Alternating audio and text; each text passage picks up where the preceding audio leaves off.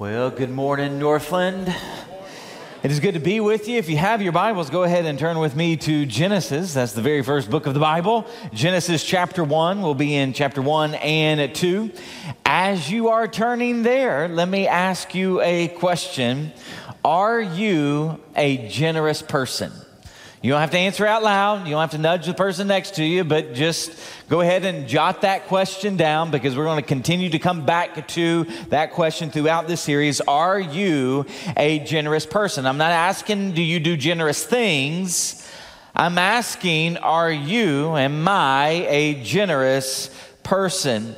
So as Teresa said, we are starting our brand new series, The Backstory of Generosity. Uh, let me just say some things up front that maybe some of you might find frustrating. The first thing is, is I will not fully define generosity from a biblical point of view until the very end of the series. You're like, I'm frustrated already. I hear you, but you got to keep coming back. We're going to build out the framework of what generosity is before I actually define it. Another thing that might frustrate you, you might hear this message and you might start asking all of these practical questions. Well, what does this look like? What does that look like? You gotta wait to the very end, because it is hard for me sometimes to preach a series and know where I'm going and not leak some things right now. So I'm gonna try to, to leak things here and there, but, but again, we're building an entire framework of what generosity is. So I might not answer all of your questions today. May not answer all of your questions next week, but hopefully and prayerfully by the end of the series, I will have answered your questions. All right? All right. So even though I'm not going to define it, at least biblically, let me at least offer up the Merriam-Webster dictionary's definition of generosity. Here's what Merriam-Webster says. Liberal in giving, open-handed. Generosity is marked by abundance or ample proportions, which is why we're giving away full-size candy bars. That's ample proportions. That fun-size stuff, that's just a frustrating size. Can I get an amen? Yeah, come on, come on, guys. We, you know, we, we do a parent tax Where, where we come from, so when the kids, they bring in their candy, I immediately tax them. And it's more than a tithe. It's more than ten percent. And then I'll go to the pantry when I want something sweet, and I'll, I'll grab a fun size. And I'm like, that just ain't just going to go and cut it. And then I grab another. I, I grab a handful of fun size, because fun size are a frustrating size. So ample proportions. I think I digress. But anyways. It can also mean characterized by a noble or kindly spirit. And, and, and I give you this definition because by the end of our series, I hope you will see that the definition that Merriam-Webster gives us actually falls short of a biblical definition of generosity. In addition, I came across this definition and description of generosity in an article found in Psychology Today entitled, What is Generosity and How Can You Be a More Generous Person? Here's what this author says. Generosity is the act of being kind, selfless, and giving to others. Despite being an act that is done to benefit others' well-being, generosity also paradoxically increases our well-being. Generosity is a good thing for our mental health and well-being, because when we give to someone we care about, we make it more likely for them to give to us, making us more likely to give to them, and so on.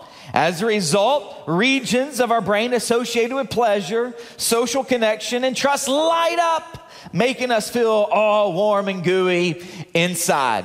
I think there are some misconceptions and misunderstandings about generosity, and I think this would be just a, a good way of, of showing you what some of those misconceptions, maybe misunderstandings are.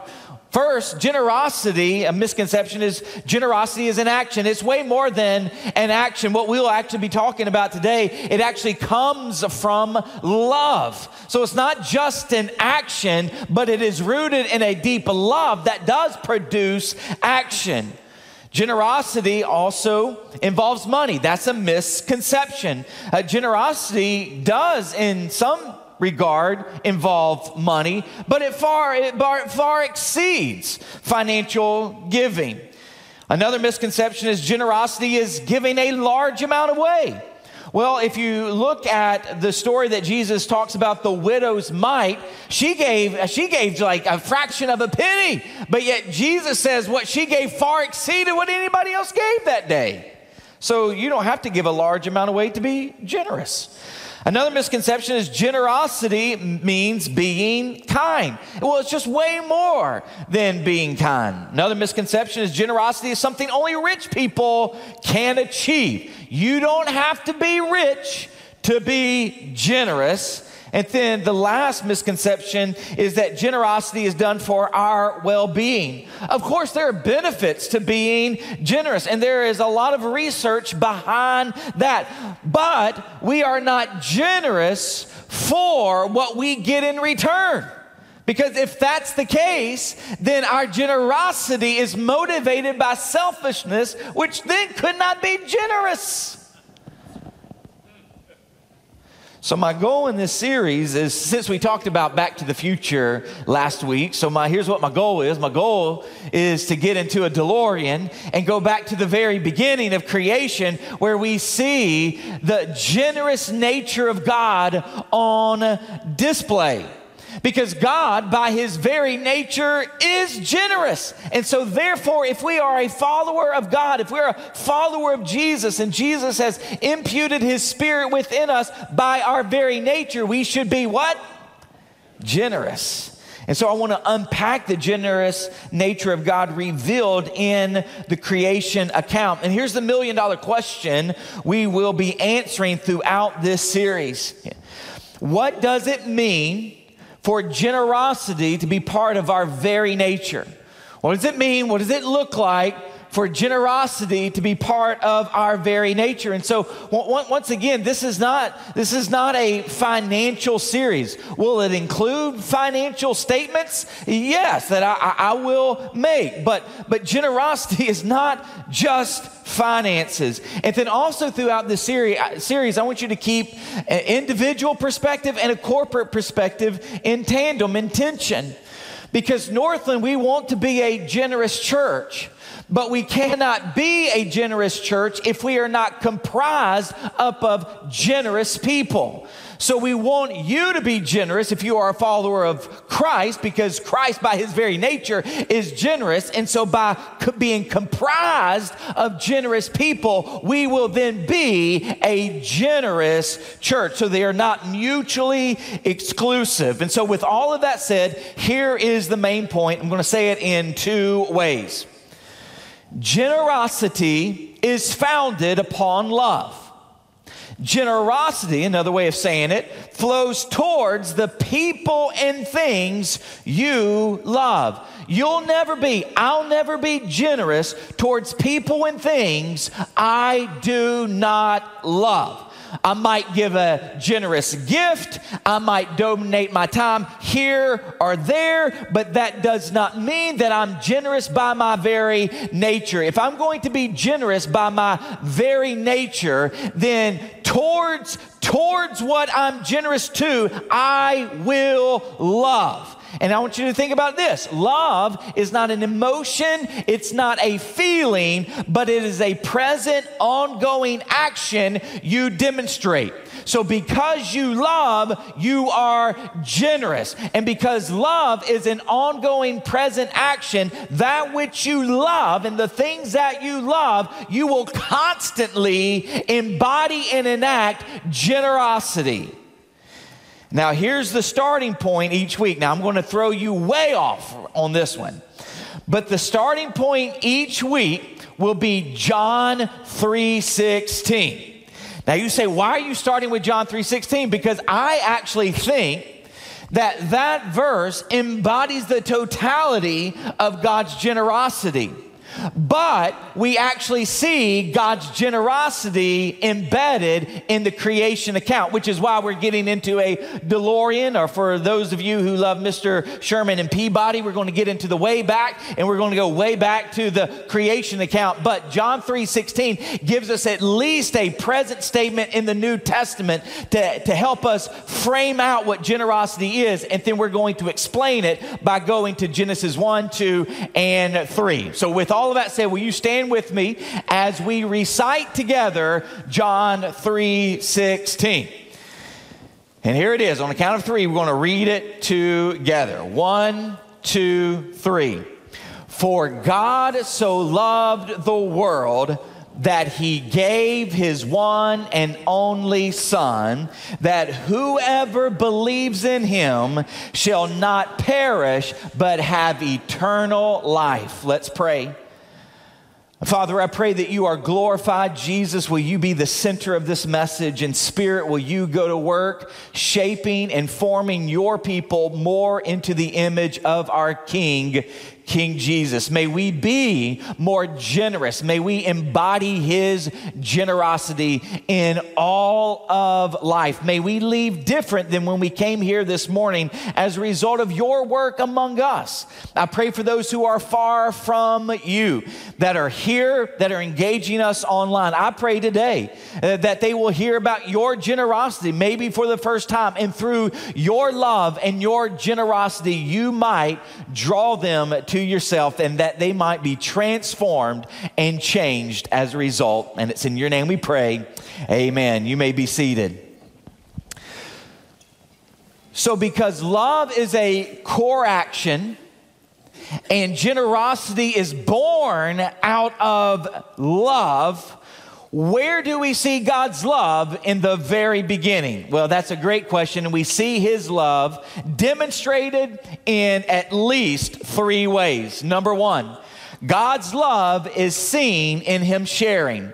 God's love is seen in him sharing. Aside from the triune God sharing in bringing creation into existence, we actually see how the triune God, God the Father, God the Son, God the Holy Spirit, shares with human beings. In verse twenty-six, chapter one, we read, "Then God said, let us make mankind in our image and in our likeness." So when you read the creation account and you see that God begins to bring about all of these creatures, creatures that fly, creatures that swim in the waters, and then creatures that crawl and run on the earth, no creature was created in God's image and his likeness. The creature that is created in his image and likeness is mankind, is humanity. And so God shares with humanity who he is.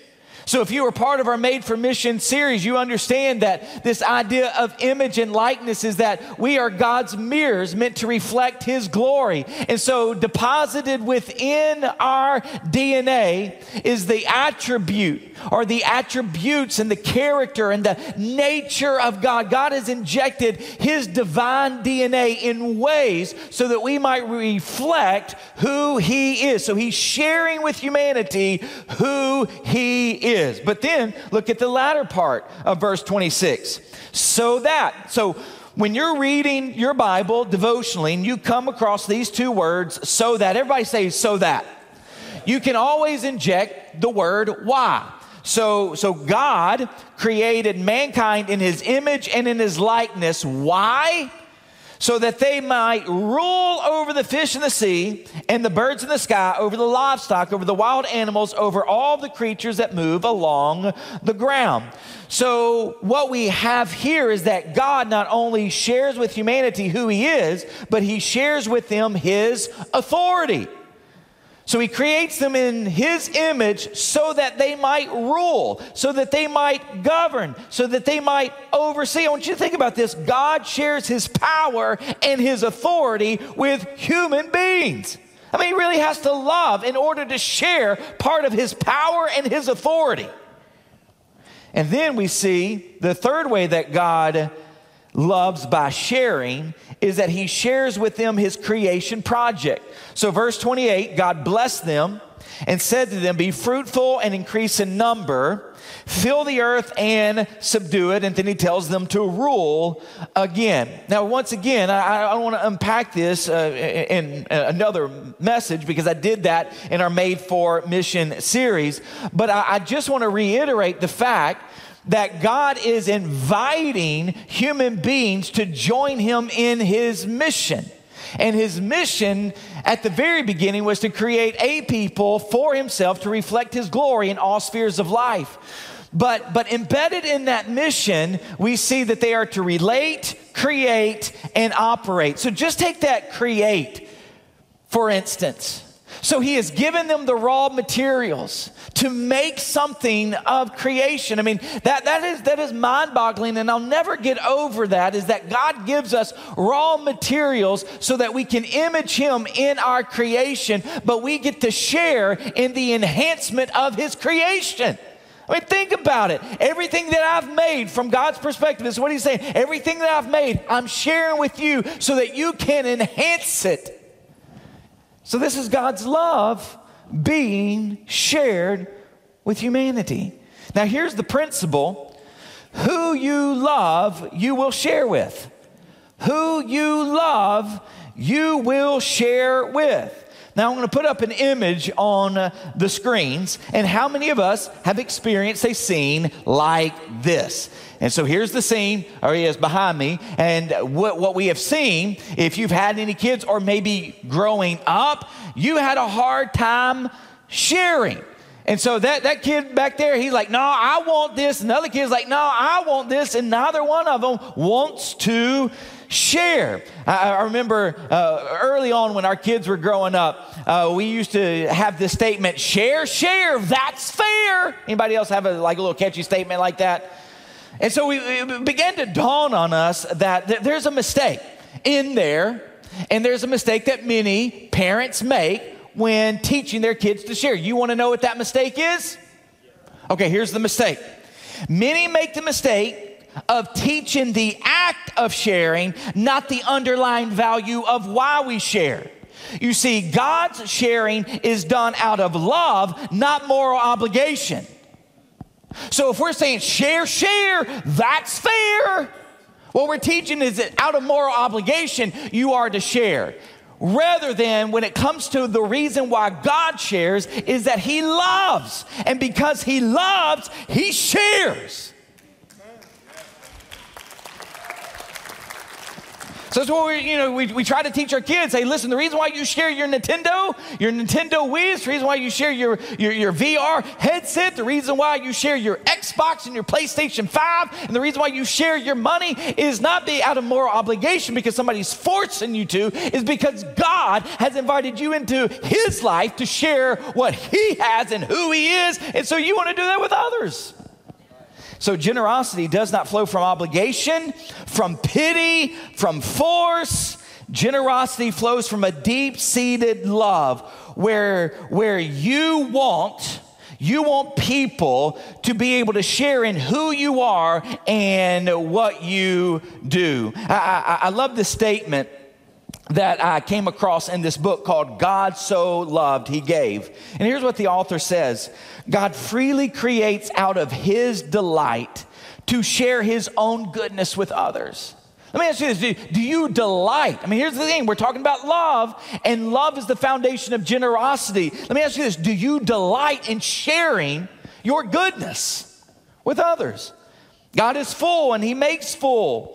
Thus, as he creates, he invites us to enjoy the feast and to extend his gracious hospitality and care to others.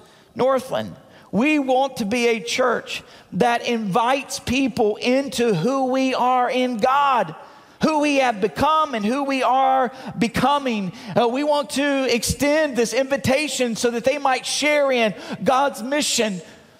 A mission where he is wanting to redeem a people from all peoples to reflect his glory in all spheres of life.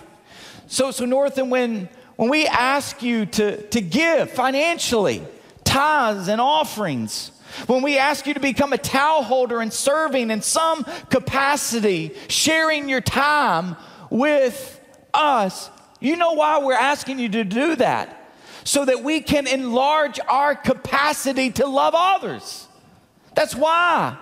So I want you to think about churches that are comprised of stingy people. They have a, they have a limit. They have a limit to their capacity to who they can love because of stinginess. But what what what what would it be like if we had this generous church that people are, man, I, I just want to share. I just want to share what God has given me, my time, my talents, my treasures. Then what happens is that that church enlarges her capacity to love and invite people into the share of who God is and what He's doing.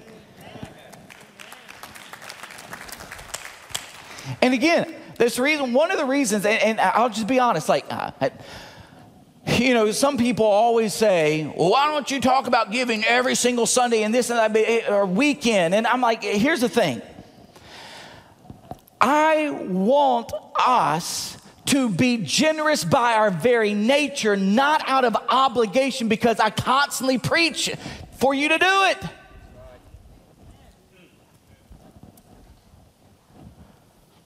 Number two, everybody all right? I'll pause, get a sip of some holy water. It's not holy water, it's just water. All right, number two, uh, God's love is seen in Him providing. God's love is seen in Him providing. So not as not only is His love seen in Him sharing, but God's love is seen in Him providing. Chapter two, verses six through ten. We see, but streams came up from the earth and watered the whole surface of the ground.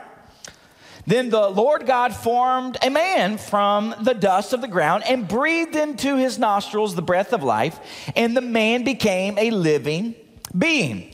Verse eight, now the Lord God had planted a garden in the east in Eden, and there He put the man He had formed. The Lord God made all kinds of trees grow out of the ground, trees that were pleasing to the eye and good for food. In the middle of the garden were the tree of life and the tree of knowledge of good and evil. A, a river, verse ten, a river watering the garden flowed from Eden. The first thing that we see in God's provision is that God provides the basic necessities for life. He, he provides the basic necessities of life.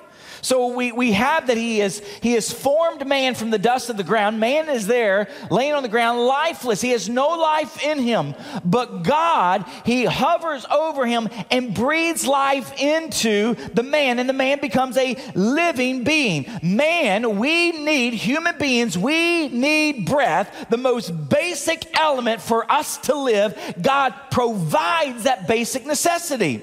And then He also provides vegetation, garden, trees for food. Now, now notice that the food is not just pleasing to the taste, it's actually pleasing to the eyes. And so God is providing this basic necessity called food, and not only for our taste buds, but even for our eyes. And then He provides water to, to, to water the garden. And then uh, we, we also see that He provides clothes. Well, where do you see that? Well, at the very end of chapter two, we see Adam and his wife were both butt naked, and they felt no shame. Well, What, why is that? Because God clothed them with His perfect righteousness. See, mentally and emotionally, we, we don't need shame and guilt. Like that distorts uh, us having a full and meaningful life if we are if we are entrenched in shame and guilt. But here with Adam and Eve, God has clothed them fully in His love and in His righteousness. And that's the reason why they can be naked without shame or guilt. So He provides the basic necessities. But then also we see that God provides for unaware needs. I love this in, ch- in chapter two, verses eighteen through twenty-two. We see that the Lord God said, "It is not good for the man to be alone. I will make a helper suitable for him." You see, we live in a culture, and I would even say I've heard church people make this statement. Well, he completes me. Oh, she completes me. Oh, I'm just so smitten. Here's the thing. When, when, when, you, when you read chapter two, Adam, he doesn't come to God and go, uh, Excuse me, uh, Lord, thanks for so much for giving me the breath of life, and thank you for putting me in this beautiful garden, but I ain't got no helpmate. He doesn't do that. Why? Because he is perfectly content in the Lord. You don't need another person to complete you. God completes you. But there's this unaware need in order for Adam to do what God has called him to do and multiply, fill, subdue, and rule over the earth. He needed a suitable helper. And so I, I love what God does. God, he performs the first surgery. So he gives Adam some anesthesia, and then he opens up his uh, rib cage, and he takes a rib out, and he fashions woman. And then when, when Adam wakes up, he gives him a really nice little meal. That's not part of the Bible, but he wakes Adam up and makes sure that Adam, he's functioning clearly, and he can think clearly. And so then he brings Eve to Adam, and Adam, he breaks out into this song, and he breaks out into this celebration. Bone of my bone and flesh of my flesh, she shall be called. Oh, man. Like, I mean, he's eliciting praise and celebration because God provided an unaware need he had. And then we see that God loves by providing accountable boundaries. Accountable boundaries. Verse fifteen through seventeen. The Lord God took the man, put him in the Garden of Eden to work it and to take care of it. So this is my expectation. Here's what the Lord is saying to Adam. Here are my expectations for you in the garden. I want you to work it. I want you to keep it. And then verse sixteen, and the Lord God commanded the man, you're free to eat from any tree in the garden, but you must not eat from the tree of the knowledge of good and evil, for when you eat from it, you will certainly die. So here's what I want you to do. Here's what you are free to eat. Here's what you are not free to eat. And here are the consequences that if you eat from what I told you not to eat, then you will suffer these consequences. So God provides accountable boundaries. I want you to listen to this, church.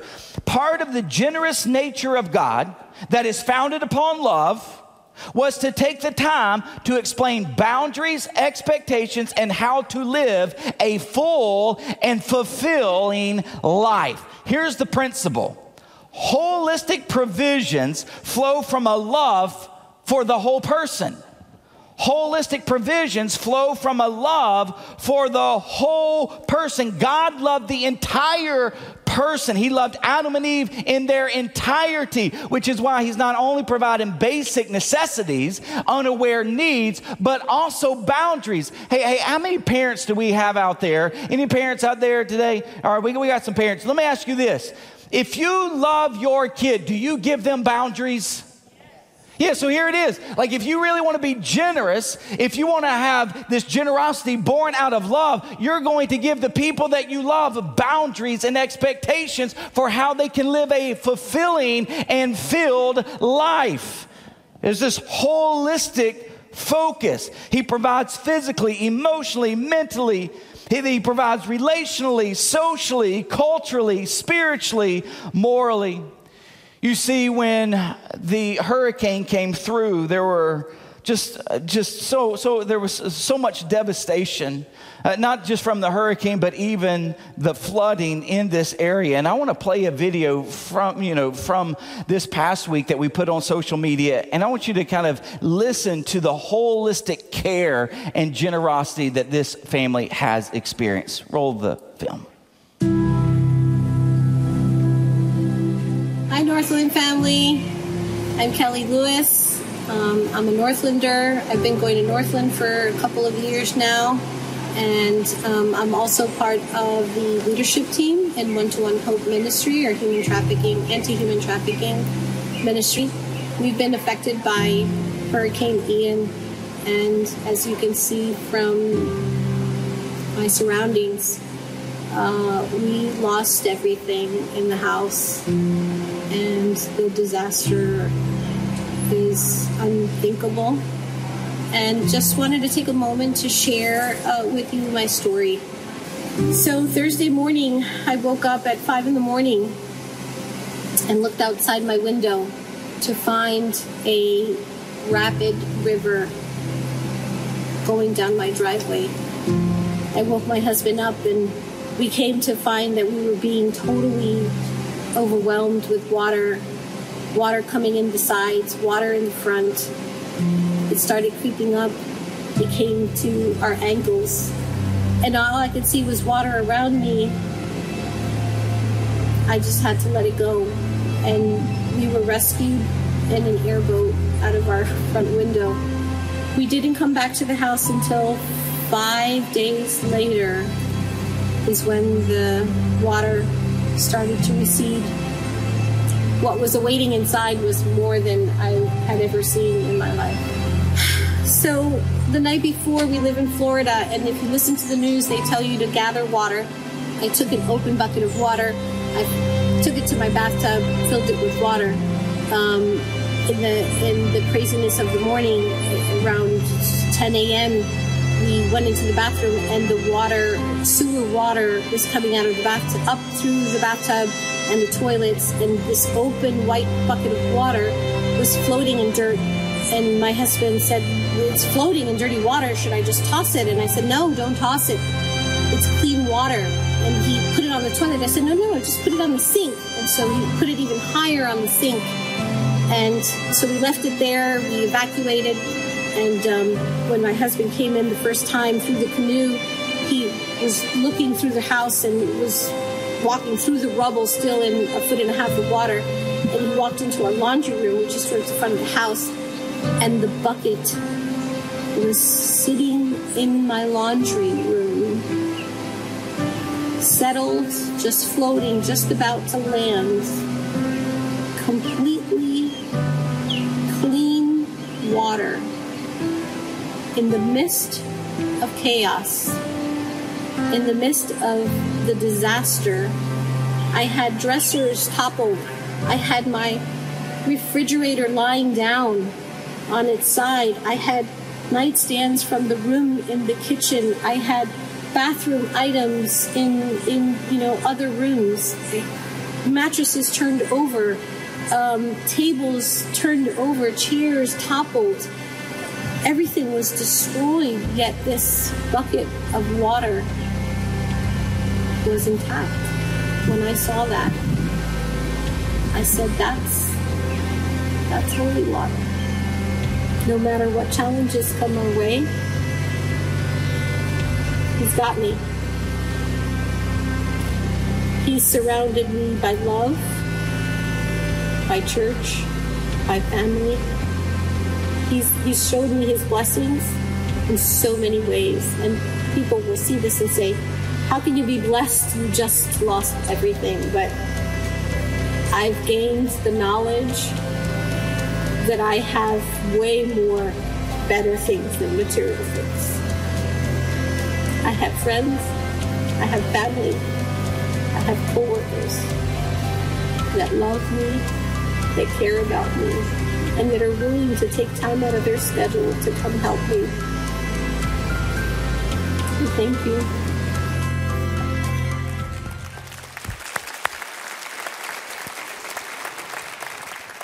You know, Kelly's story represents how every person, regardless of situation, whether chaos, crisis, or calm, they have holistic needs. And in her story, you can see how her holistic needs had been met in a host of ways. I mean, having met with them, because we had took a team over there a couple of weeks ago, we, we knew that the insurance company would meet their housing needs, that they would be able to replace their stuff. But then to, to see the people over there meeting their emotional and communal need, the bucket of clean water, you saw the bucket there. They had not emptied that water.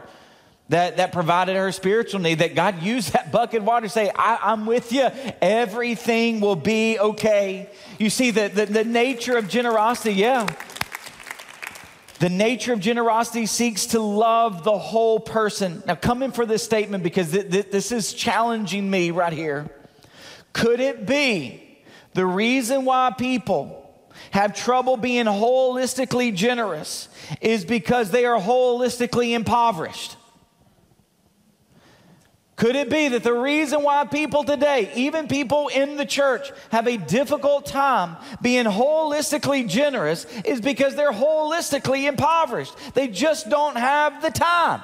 They've maxed out their time. There's no margin left to even give their time. Uh, they're not even taking the time to be aware of other people's need. What's your spouse's need? What's your children's? What, what are their needs? What's your coworkers' need? Or what's your church's need? You have, have you paused long enough to say, what are the what are the unaware needs that some people might not know that they need, but that I can meet? You don't have the financial margin. You don't have the experience, the knowledge, or the understanding to lend a helping hand to someone to help them live a full and fulfilled life. Maybe, maybe you're scared or timid about sharing truth that will enhance a person's life. Or maybe love. You, you cannot give love because you have struggled with loving yourself maybe for a very long time. And so you are holistically impoverished, which prohibits you from being holistically generous. You cannot, we cannot provide what we don't have. And so Northland, we want to be a church that provides holistically. We want to love the entire person well. And so therefore, we want to provide for the basic needs of people. Do you realize that in our benevolence fund, we give at least seventy thousand dollars a year away just to benevolent situations? We have Stephen's ministry that has ministers that's willing to walk alongside of people in their most darkest hour. We have ministers on duty. Every day of the week, we have at least one minister on duty that's well, that, that is ready to receive someone, to pray with them, to be a support mechanism, to be just a listening ear. We have small groups where community is forged. And did you know that Northland and all of our entities, we collectively provide over a hundred jobs between everything? And then we want to provide for the needs around us. Uh, that's the reason why we, we send out serve teams that go around our community. We have our Access Ministry, which hosts Boost and Faith Ability, which serves our special needs community and their families. We have organizations like the C A C, the Community Arts Connection, that ministers and serves adults with special needs. We have Life Hope Childcare that serves single moms who have childcare and other needs. And we even have Northland Women that come alongside of them and act as mentors. We have One to One Hope that serves women who have been caught in sex trafficking. I, I learned this just a couple of weeks ago, that we have a community service program where we've partnered with Longwood, where they send anywhere from seven to twenty people a month who need community service hours. We have our co-op childcare program, which meets educational needs. So we want to provide for the needs around us, but also we want to provide spiritual accountability accountability to becoming a holistically healthy person, which is why I take my job extremely seriously. And I preach my little heart out every weekend, week in and week out. Why? Because we want you to know what the Bible says about what it means to follow Jesus. And here's the thing. I expect lost people to act lost. I expect the world to act contrary to Jesus. Jesus. And when it comes to the church, though, I expect you to have a higher standard of how you live. And so you you just can't, you, here's the thing, you just can't be any kind of husband that you want to be, any kind of mother you want to be, any kind of wife you want to be, any kind of father you want to be. You just don't get, it's kind of like, it reminds me of Ricky Bobby. You, you know, well, I still, with all due respect. I mean, it's like, what? What? Come on now. Like, here's the thing. When it comes to acting like Jesus, there is a standard for believers. And so part of the generous nat- nature of our teaching ministry is to tell you what Jesus says. We want to be generously holistic in everything we do. And then the last, last thing we see here in Genesis one and two is that God's love is seen in him blessing. God's love is seen in him blessing.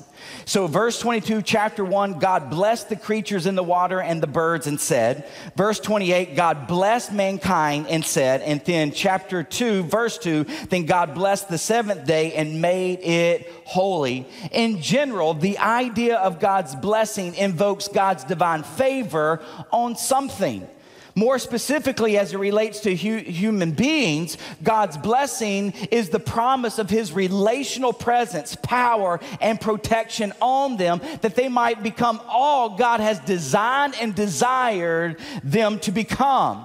Did you know that the opposite of blessing is cursing? And cursing is the removal of God's divine favor. So his divine presence, power, and protection. So if God blesses hum- human beings, he's pouring out his presence, his power, his protection on them. Here's the principle that we see. What you love, you shower with blessing. What you love, you shower with blessing. Let me, let me show you a thing that I do not shower with blessing, and it's in my backyard. This is a tree that I do not shower with blessing, and Joni will agree with this because I, I do not water it. You say, why, why do you need to water this tree? Well, a couple of weeks ago, we found out that we had a leak in our sprinkler system. The guy comes over, he's like, I got to dig out the, your tree. I'm like, all right, dig it out. And then he's like, I'm going to replant it, but you got to take care of it to make sure the roots get, you know, kind of grow deep again and it can be a healthy tree. Well, he's done it, and I haven't touched the tree since he put it back in the ground. I just don't love the tree. It's just not something, it's not, it's just not something that I'm thinking about. You're like, well, you ought to love your property. I understand. Hey, if you want to help me, you want to be generous towards me, and you want to come water my tree for me, be my guest. I'll give you my address, and you can come every day, and you can water my tree. But let me, t- let me tell you the trees that I, that I am wanting to bless. Here's the trees that I want to bless. I want to bless my family. Why? I love my family. I want to shower them with blessing. I want to pour out my presence. I want to pour out my power. I want to pour out my protection on them. Why? You love what you love, who you love, you shower with blessing. And so here's the thing. God, he looks at humanity and he says, I love you. I want to shower you with my blessing. I want to pour out my presence. I want to pour out my protection. I want to pour out my power. Why? I love you. And so ways that we can bless, we can be present. We can fill the void. If there's a void in someone's life, they don't have anybody, fill it with your presence. We can speak a kind word of encouragement. We can write a card telling someone we're thinking about them. We can show hospitality by sharing a meal with someone. We can take our neighbor a dessert. We can lend a helping hand. We can protect the vulnerable, the poor, the marginalized, the exploited. We can give voice to the voiceless. We can pray for the Lord's presence, power, and protection to come on people's life. So as you're getting ready for your day, man, pray for your children. As you get in the car and you drive out of your subdivision, pray. Pray for your neighbors. As you're on the road and somebody honks at you and gives you a California howdy, you can give them a blessing from God. Now, you, so you don't pay, you know, the California howdy with the California howdy. Do you know what the California howdy is? Okay, Beverly Hills, anyways, all right, so I ain't got time for that. But but you, you can pray blessing on them. When you're at your work and you are and, and you're sitting there waiting for your meeting to start, you can start praying blessing over your co-workers. When you run across someone on the street with a sign that says homeless, you can pray blessing over them that God would meet their needs according to his riches in glory. When you come upon someone's social media post, And they and they seem to be frustrated, or they seem to be hurt or in pain, Uh, you can pray a blessing on them. Hey, hey, Northland, we want to be a church that blesses people. We want to be a loving conduit by which God pours out his presence, his power, and his protection on people. And here's my last two questions, and then I'm done. Who do you love? Who do you love? What do you love? Be- because whatever you love, your generosity is going to be directed towards who you love, what you love. Now go back to John three sixteen. For God so loved the... And what we see in John three sixteen is God so loved the world that he shared with us his very best gift. God so loved the world that he provided an adequate satisfying sacrifice and atonement for our sin. And then God so loved the world that he gave Jesus, who is the incarnate presence of God, that before he goes back, he tells, I will give you my spirit. And now because of Jesus, because God gifted us Jesus, he has now showered us with blessing, his presence, his power, his protection through his spirit. So God so loved, and therefore because he loved, he became generous. Who do you love and what do you love? Because Because whoever it is, whatever it is, will have the reception of your and my generosity. Let's pray. Father, may we be generous people. May we be generous people. And may people be the beneficiaries of your generosity through us, because it is your nature that is producing generosity in us. So I pray for Northland. Spirit, we cannot be generous without you empowering us. We cannot love who we need to love without you empowering us. So Spirit, we need you. Fill us that we might be generous. For it's in your name we pray. And all God's people said, amen. Will you stand with us as we sing?